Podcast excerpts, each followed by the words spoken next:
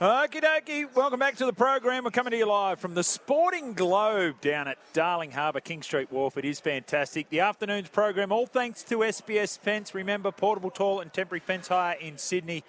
Check them out online, sbsfence.com.au. A big shout out to Alex and the crew who have renewed the sponsorship for uh, an extended period. So we love that. We love that. Thank you for that. Coming up very shortly, uh, Sydney Blue Sox team manager Tony Harris, an extensive CV in the sport of baseball. Uh, and if you've missed something from the first hour, check out the Afternoons with Jimmy Smith podcast.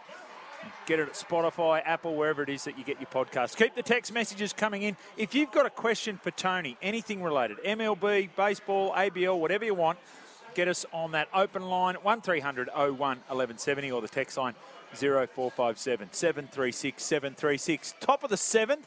1 0, the Rangers are leading over the Diamondbacks, and it's our pleasure to welcome Sydney Blue Sox team manager Tony Harris to the program. How are you, Tony? Fantastic, mate. Thanks for having us. Awesome down here, isn't it? Beautiful day. It's and, not bad. Hey, you guys are all set up and uh, we've got the ball game on about seven, seven or eight screens here, and uh, couldn't be better. I don't want to have a go at our technician, who's arguably the best in the business. Unbelievable. But he, but he has put us right near the toilet. Toilet. anyway, anyway. Got to hey, all right, let's have a look at this World Series. What do you mm. make of it? The Rangers to win for the first time in franchise history, which would be extraordinary. They lead this game. They lead the series 3-1. What have you made of it? Mate, it's been, uh, you know, the whole postseason's been amazing. Just the, the quality of the games and, uh, uh, in particular, this World Series. Um, the Diamondbacks just, you know, just won't, won't give up. I mean, they proved yesterday down 11 to 1 or whatever yeah. and scored, yeah. I think, six runs in the in the last couple of innings to make it uh, a reasonable scoreline. But uh, uh, still at 1 nothing, you know, I, would still expect some, some offense or some, you know, the Diamondbacks to create something later yep. in the game. Um, they're at home. Um, you know, hopefully they can grind this thing away, and we've got a couple more games in you know, the next few days. As I mentioned, you are the manager of the Sydney Blue Sox. You're a three-time ABL Coach of the Year, but give the listeners an understanding of your experience involved with Major League Baseball. Well, um, yes, um, 31 years in, in the sport professionally. Yep. So I didn't play professionally, but I had a chance as a, as a player. I played the ABL and played for the national team and did yep. all that. And yep. Back in my day, I'm 62 a couple of days hey, you ago. Look, you look well too, Mate, by thanks, the way. Thanks, I appreciate that, yeah, buddy. Yeah. it's a facade. it's like the Universal Studios always joke, you know, where you look at the, the old Western Saloon and you go behind there and there's nothing there. Uh, um, yeah, so uh, long time Dodger uh, coach, minor league manager on the field 15 years. So I was blessed wow. to, uh, out of my playing career, we had then an affiliation, Adelaide Giants, yep. um, had an affiliation with Los Angeles Dodgers and they grabbed us and said, you know, I was a catcher. I was kind of like the captain of the team and quarterback type mentality. So they said, uh, you know, how would you like a one-year uh, apprenticeship? And um, uh, so I went there, spring training, sort of uh, uh, spent the year there. Went, went, there. Where was spring training? Spring training was in Dodgertown in Vero Beach in Florida. Oh, wow. Um, yeah, US. So Dodger, Dodgertown. Dodgertown, Vero Beach, Florida. It's famous. Yeah, it's. Okay. Um, yeah, it was uh, when they moved to from uh, the east coast to the west coast. Yeah. Um, they uh, um, it was then owned by the O'Malley family, uh, Walter and then Peter O'Malley. Um, so we were blessed back in the Dodger days of having you know single family ownership and yes. and they had uh, they, they, landed this place in Vero Beach in Florida, which is just down from two hours down to the south of Orlando and an hour, hour north of uh, West Palm Beach. Uh, beautiful place, and they established Dodger Town, um, which was our training facility for so many years, and it's now owned by base, uh, MLB. Yeah, right. They run elite programs out of there, but uh, we had that for 50 odd years as, as a training facility. So, so that was my very daunting experience walking in as a non-pro guy that was going to be there for a year. Yeah. Um, 15 one-year contracts later, I was still there. so I got a foot in the door and didn't, you know, didn't let uh, let it be. So uh, and then out of that, um, I really wanted to come home had a young family at the time and uh, wanted to come home and spend more time. The higher you get in, in, in minor league baseball or professional yep. baseball, the yep. longer you need to be there and sure. the bigger commitment, the more they pay you, the more they want. So I wanted to back off a little bit and spend more time on this side of the world or back home, which yep. was Adelaide at the time. And uh, um, so I wanted to go into scouting, and scouting was was the chance to uh, yeah live in in Australia um, from the coaching and managing experience in the states um, to then run the Pacific Rim um, areas, which is Japan, Korea, Taiwan, or whatever. Yeah, wow. So I moved to scouting and I moved clubs, and I, now I started with Pittsburgh Pirates and been there 15 years. So yeah, been blessed. So 30 years in total with, Mm-hmm. with Major League Baseball, uh, or one franchise or the other. Uh, Correct. LA Dodgers. My wife's from LA. Her whole family Dodgers fans, right? Fantastic. Uh, kids have been to the games. Yep. I haven't been to a game yet, but I can't wait. Um, but the Brooklyn Trolley Dodgers, as they once were, uh, a very very famous franchise. Um, I think in Australia we can't appreciate scale, Mm. scale of sporting teams and what they mean for cities. Can you give us an understanding of the scale of the LA Dodgers and, and the players who are absolute gods over there in, in the US? Yeah, I mean, you could liken it to NRL, AFL, um, and probably to the 10th power of that. You know, our best NRL, NRL player or AFL player would probably just, you know, um, be nowhere near as popular as one of the starting nine of the, of the Dodgers, Yes. um, or one of the you know five starting pitchers, or uh, you know one of the key players like uh, uh, Kershaw, for instance, would not be able to walk down any Yeah. street in LA without getting not mobbed, but you know uh, a lot of attention. So um, it's you know they, they eat, drink, and sleep it. Yep. I mean they just uh, they play 162 games a year, so they're playing Yeah. you know like Monday night, Tuesday night, Wednesday night, whatever. These days they get a lot more days off than when I was in the system, but uh, you know, good luck to them. It's a, it, it's a long season, you know, six, seven months, and uh, including spring training, and you know, there's instruction league on the back end of it, and then you have got World Series and postseason. So, so it is a lot of baseball played. They play a lot of games, and um, you know, it just it gets absorbed by the city. You know, Yeah. you anywhere Yeah. in LA, it's like whatever night it is. If they're on the road, that's great. It's on every TV, like we are here at the Sporting Globe. Yes. Uh, in any sports bar, and if it's not, if they're in town, you know there's four- 45, 50,000 at Dodger Stadium in Chavez Ravine. Yeah, even on a Tuesday night, for On a. Tuesday Yeah, night, yeah. get a free hot dog, and that's uh, you know that drags them in. So. Ah, very good. Uh, so, based on that, um, we've had game changes significantly this Yes. year in Major League Yeah. Baseball. One of it is around, and and basically all of it is around reducing the amount of time it takes to play uh, nine innings each. Yes. Uh, and we've seen reductions of about 20, 25 minutes. All the metrics coming out of it, attendance, TV numbers have improved. What's your thought on it purely from a baseball point of view? Look, a baseball purist lens, Yes. um, love it because this discussion has been going for decades, two or three decades. I can remember even playing in the old ABL, our original general manager, the 1.0 version, like in the late 80s, early 90s. It was like we need to speed the game up. And he was ahead of his time back then, but here we are, you know, 20 odd years later, uh, and we're speeding the game up. I work a lot. I, I cover um, 200 odd major league and minor league baseball games a year. Wow. Um, in Japan, this could this is a three and a half hour to sometimes four hour game. Right. But they're happy to sit there and they're there from the first pitch to the last pitch. that right? And even afterwards because they'll then present the winning team on the field and Right. listen to interviews and whatever. Just the cultural respect in Japan. But three and a half hours is a it's a long, you know, Yep. and as a pro scout, I'm, I'm there for batting practice at three o'clock too. Right, yep. So it's an 11 hour day. Um, what we've seen here it, it, uh, it, in the States is it's just it's where society is. Yeah. You know, it's that microwave mentality, and and uh, it's quickened the game up. Um, you know, the limited pickoffs, the we see run, the running games come back in it with more stolen bases. Yes. Um, we're seeing a little more execution offensively, and the the um, just the not time wasting, but just the dragging in between pitches uh, is a lot more efficient. So I love it, and certainly from a when you're sitting in the stand wanting to see the game and Yeah, not yeah, all yeah. the antics. Yes. we love it. You know, from a pro- professional standpoint. So pluses, I think, from the public, and also pluses from the industry. Uh, makes it very challenging from a viewing point of view. My wife tells me about beer and innings, right? So Yes. you're under pressure. You're under pressure now. Beer and innings. Yeah, right. big, big ones too. Milkshake. uh, Absolutely, cartons. absolutely. Hey, um, talent ID. Give us an understanding of what you look for. So obviously, you know, getting the hits and, and getting the pitches, but is there anything more? Have you ever seen someone and went, maybe the numbers don't tell me the story, but I'm looking at them and there there's something special about that player. Yeah, look, it's or is um, it all numbers baseball? No, no. I mean, again, baseball lens. We have a blend these days of the of the analytical side um, and the, the, the, baseball purist or the experienced eye, if you yep. like. So I call it baseball lens, and always point to mine when I say that. It's yep. like, hey, what we see is baseball. Um, experienced baseball or older guys, yep. um, and uh, uh, versus what the young fellas from Harvard or whatever can see when they yes. come into the meetings with their laptops. Yes. Um, and they're they're purely looking at screens and they're looking at numbers, and we're looking at athleticism. What we do from a scouting standpoint, we're following kids at 13, 14 years of age. Yep. I mean, there's players that have, have signed Curtis Mead this year, you know, uh, with Tampa uh, from Adelaide. I mean, that's a that's a player that we all saw as Australian scouts when he was playing in Little League. Wow. Two sport kid, played a bit of footy.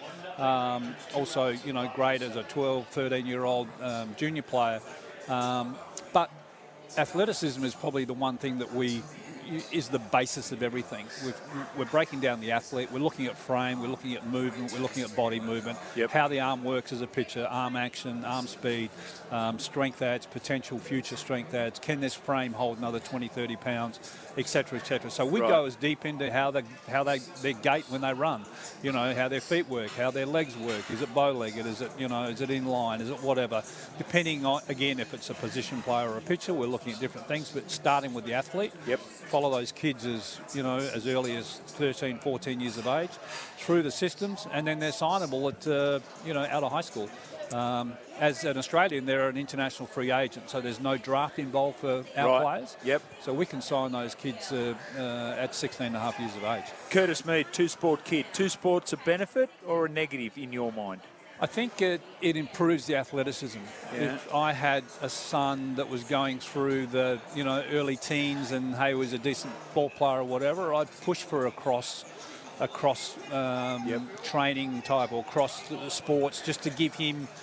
Firstly, team environment teaches you a lot. It teaches you a lot yeah. both from baseball, but also in life, as we know. But yeah. um, you know, anything that's going to improve his athletic movements. Um, if he was potentially a ball player, I'd be 100% in on that. Okay, interesting. Jon Deeble, we spoke to, a legend of Australian baseball, yes. a good mate of yours. He good was mate. working with the, the Dodgers at the time when they won the World Series, and he talked about how in America, sporting franchises go about things completely differently to Australia. In Australia, we look at the top and then we try to filter down and we, we go from the star players and then down. He Mm-hmm. said, no, no, in America, the scouting system is so important. We want to get the young kids into the system and let them develop and come through up to the top.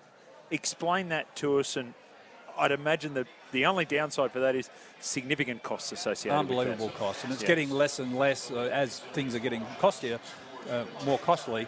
Um, yeah, minor league system. I mean, put it down as minor league system and the draft. You know, in the US they have uh, uh, high school sports is huge. Um, college Yes, sports yes. are amazing. We, you know, you see the numbers at a college football game, hundred thousand. Yeah. Um, college baseball, massive.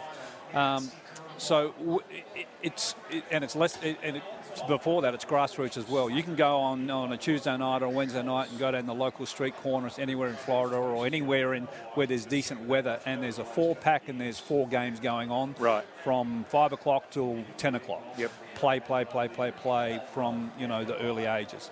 Um, and what we have in the professional system is the minor league system. So we're getting kids out of high school, um, high school draftees, international free agents, like I mentioned before, from Yep. 16, 17 years of age, Dominican Republic, the Latin America is very strong. We're Yes. getting those and we're building a foundation we call a farm system. Yes. Uh, and that farm system is what we draw from um, as they move up through the levels. And you'll start at rookie ball uh, and then go from rookie A, double A, triple A up to the big leagues. So, and there's there's one or two or three versions of um, of say Able. So there's a high A, low A, uh, short season, long season. So there's there might be five or six minor league clubs which feed into what we're seeing on the big screen now, a big league club. Yep. Um, but they're they're starting from 16, 17 years of age, and we get it.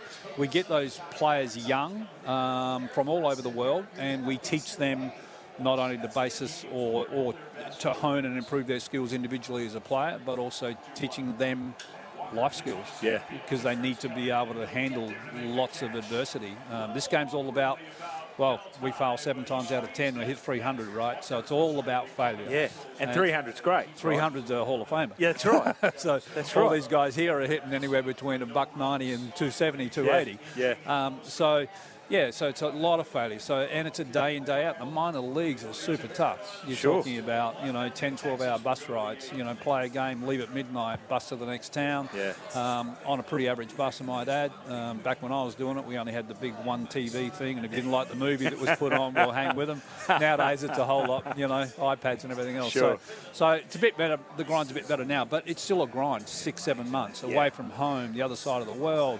You know, so there's a lot, lot of things to deal with. Um, but that does feed into only the best will generally get through Double A. Double Yeah. A, where you've got a couple more clubs underpinning Double A. There's only one Double A club, 23-man roster. Only one Triple A club, 25-man roster, which feeds into what we're seeing here. Triple A clubs, uh, those players, from what I understand, get it, it's actually one of the things coming out of the collective bargaining agreement. They're getting paid a little better because Yes. conditions were really tough. Yes. But then you go to Major League Baseball and you're, you're one step away from that, and then it's life changing. It's generational wealth, Yes. right? So, give us the greatest story you know about someone who came out of that. Or it must be incredible for that athlete to be there, to be so close, to almost be able to touch it, and yet somehow they don't get there. So frustrating. I mean, Yeah. you, you can imagine that what I earn this month, I can earn a day if I get the call. Wow. Um, that's that's how how Yeah. life changing it can be. Yeah. I mean, we're talking about you know an average of a million dollars a year US. Um, you know for. Uh, for, for that, you know, I think 770 was the was the um, was the entry level Yep. um, minimum. But you know, anywhere between that and a million dollars for a rookie, um, he's going to you know paid over five months, six months because that's only being paid for the playing season. Yep. Um, versus I'm making 40,000, 30,000 a year in AAA. Might, might be making 5,000 a month, 10,000 a month. So, and, and obviously there's lots of variables to that. Uh, questions coming in. G'day, Jimmy. Enjoying the show as always. Did Tony ever have anything to do with legend Pete Cosma? Now over here at the Heat. That's from Braden. Uh, Braden never had anything to do from a coaching standpoint, only from the opposition dugout and quality, quality man, quality teammate. From what I uh, from what I hear from all the Perth boys, um, I'm close to some some of the older guys that we coached in the national Right. team there, and they they love Pete. He's been really really good for the Heat.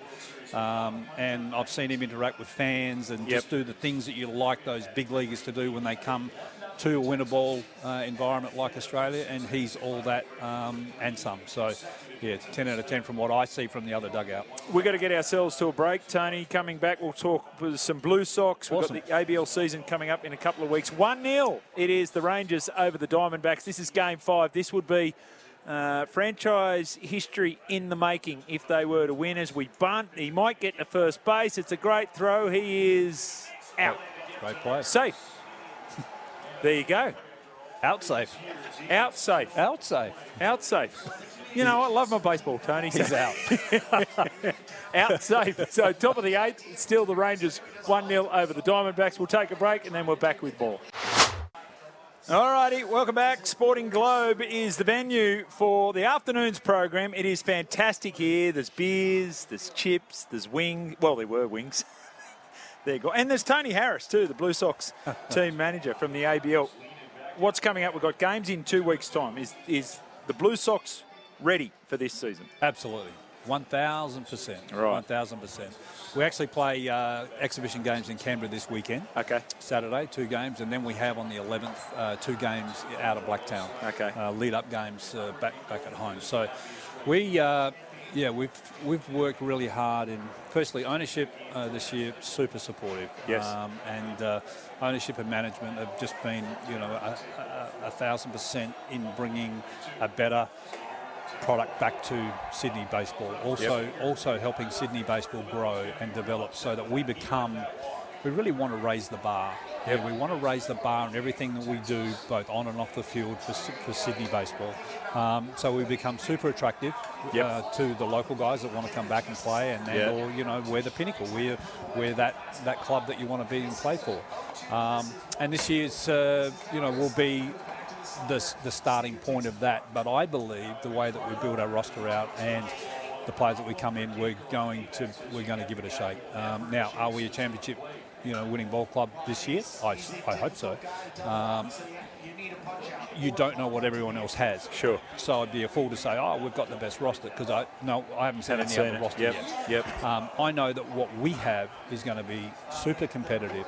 We're going to have very good pitching. Uh, we're going to play very good defence, and we're going to be in every game. Okay. Where where is the ABL at with their standard of play in with your great history in the game? Where where, do you think we are? Best ever? Is it?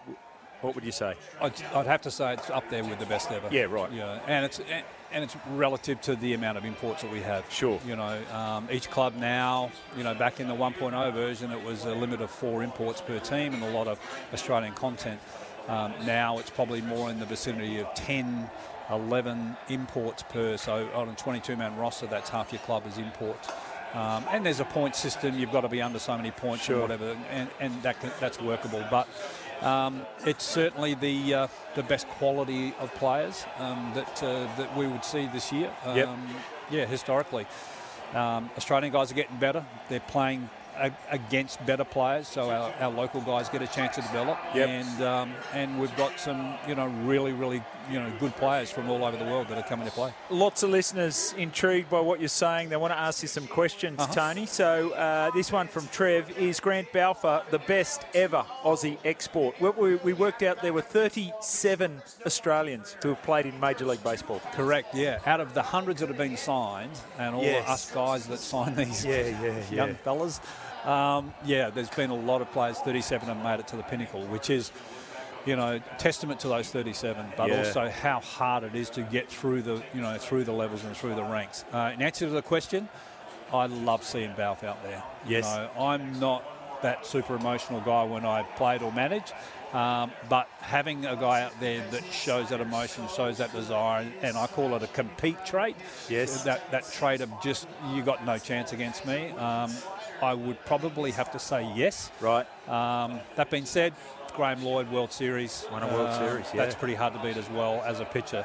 Position player, you'd probably have to go to David Nilsson. Okay. Uh, oh, yeah, yeah, Dave Nilsson. He spent how many years in MLB?